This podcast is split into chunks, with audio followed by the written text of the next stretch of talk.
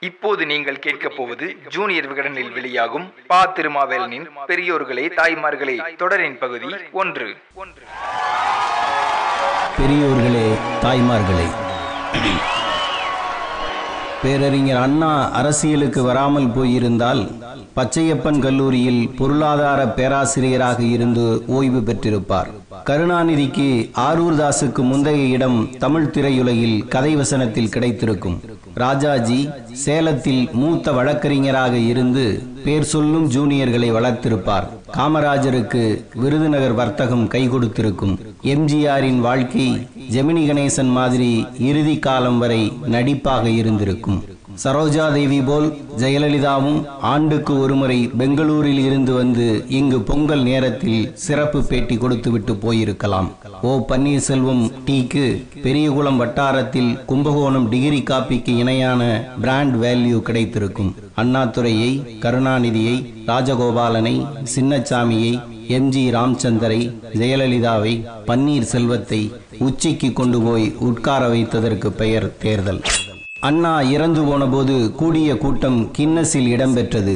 ஆனால் அவர் சொந்த ஊரான காஞ்சிபுரத்தில் தோற்று போனார்.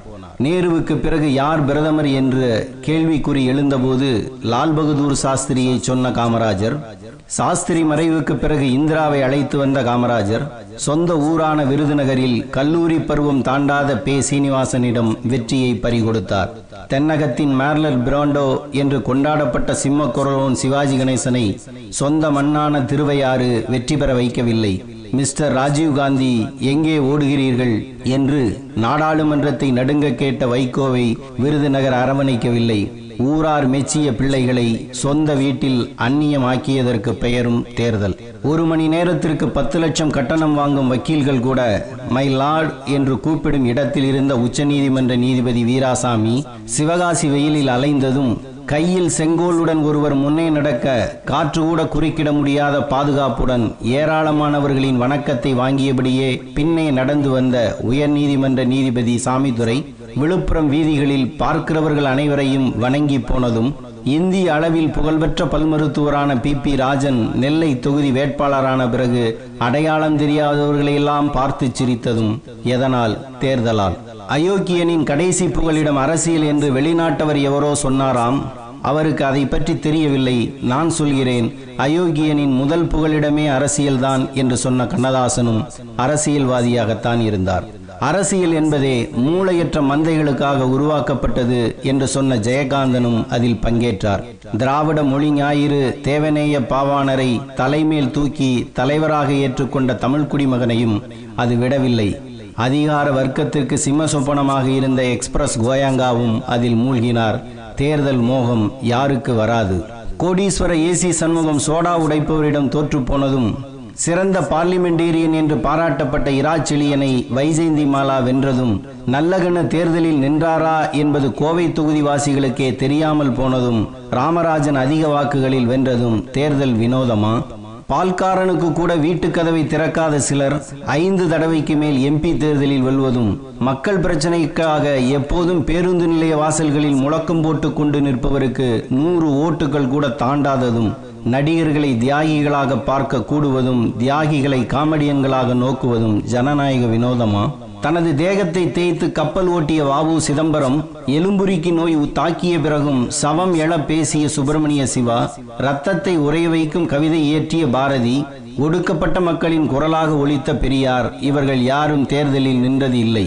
ஈரோட்டில் மக்கள் பிரச்சனைக்காக நடந்த கூட்டத்தில் பல்லாயிரக்கணக்கில் திரண்டிருந்தவர்களிடம் என் பேச்சை கேட்கத்தான் நீங்கள் குடியிருக்கிறீர்கள். நான் தேர்தலில் நின்றால் உங்களில் யாரும் ஓட்டு போட மாட்டீர்கள் என்பது எனக்கு தெரியும் என்று பெரியார் சொன்னார். அவர் நின்றிருந்தால் சொந்த மக்களால் தோற்கடிக்கப்பட்டவர் என்ற சோகம் பெரியாருக்கும் வந்திருக்கும். உண்மைதானே. புரட்சி தலைவர் பொன்மனச்செம்மல் மக்கள் திலகம் என்று போற்றப்பட்டவரின் மனைவி ஜானகியை தாய் என்று போற்றிய அவரது ரத்தத்தின் ரத்தமான உடன்பிறப்பு அவர்கள் எம்ஜிஆர் இறந்த ரெண்டு ஆண்டுகளுக்குள்ளாகவே அவரை தோற்கடித்த நாடு இது. சிவாஜி படம் பார்க்காதவர் உண்டா? அவரது நடிப்பை புகழாதவர் உண்டா? அவர் பாட்டை இன்றும் கேட்டு கண் கலங்காதவர் உண்டா?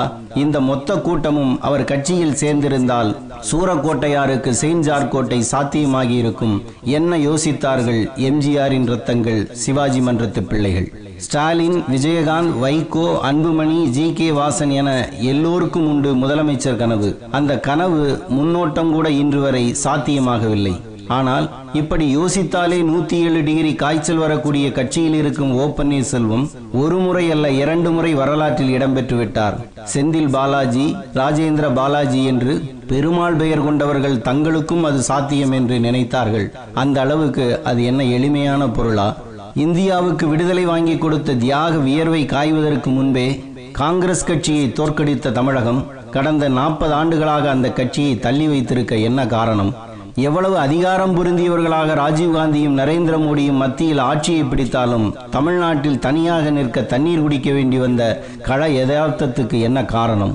எல்லா ஜனநாயக நெறிமுறைகளையும் பேசிய ராஜாஜி முதலமைச்சர் பதவிக்கு வந்த இரண்டு முறையும் மக்களால் தேர்ந்தெடுக்கப்பட்டு வந்தவர் அல்ல. ஆனால் மக்களை பற்றி கவலைப்படாமல் சர்வ அதிகாரம் புரிந்தியவர்களாக தங்களை காட்டிக்கொண்ட பல பேர் மக்களால் பெருவாரியான வாக்குகள் வித்தியாசத்தில் தேர்ந்தெடுக்கப்பட்டவர்கள்தான் என்றால் மக்களுக்கு இந்த வகை மனிதர்களைத்தான் பிடிக்கிறதா? அந்த சத்தியமூர்த்திக்கும் ராஜாஜிக்கும் இருந்த நிழல் யுத்தம் இன்று இளங்கோவனுக்கும் சிதம்பரத்துக்கும் நடக்கிறது. அன்று அண்ணாவுக்கும் சம்பத்துக்கும் இருந்த ஈகோ யுத்தம் இன்று கருணாநிதிக்கும் ஸ்டாலினுக்கும் நடக்கிறது.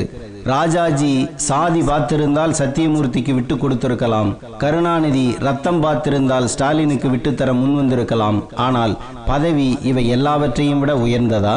வெற்றி பெற்ற கட்சிக்கு தலைவராக இருப்பவரே முதலமைச்சராவார் என்று காத்திருக்க வெள்ளையனே வியக்க வைக்கும் அளவுக்கு பதவியை மறுத்த தியாகராயர் நான் பதவி விலக சம்மதிக்கிறேன் ஆனால் என்னை விட யோகியன் இந்த பதவிக்கு வர வேண்டும் என்று சொன்ன ஓமந்தூரார் எனக்கு உடல் நலமில்லை முதலமைச்சர் பதவி எல்லாம் வேண்டாம் என்று மறுத்த பி. எஸ். குமாரசாமி ராஜா ஒன்பது ஆண்டு கால முதலமைச்சர் பதவியை தூசியைப் போல தட்டிவிட்டு வெளியேறிய காமராஜ் முதலமைச்சராவதற்கு எம்எல்ஏ பதவி வேண்டும் என்பதையே உணராமல் எம்பிக்கு போட்டியிட்ட அண்ணா வாழ்ந்த மண் என்பதற்கு அடையாளமே இல்லாமல் இப்போது அசிங்கமாகி போனதே தமிழ்நாடு. என்ன காரணம்? வாருங்கள் கடந்த காலம் தெரிவோம். கடந்த காலம் தெரியாதவர்களுக்கு நிகழ்காலம் புரியாது. நிகழ்காலம் புரியாதவருக்கு எதிர்காலம் இல்லை.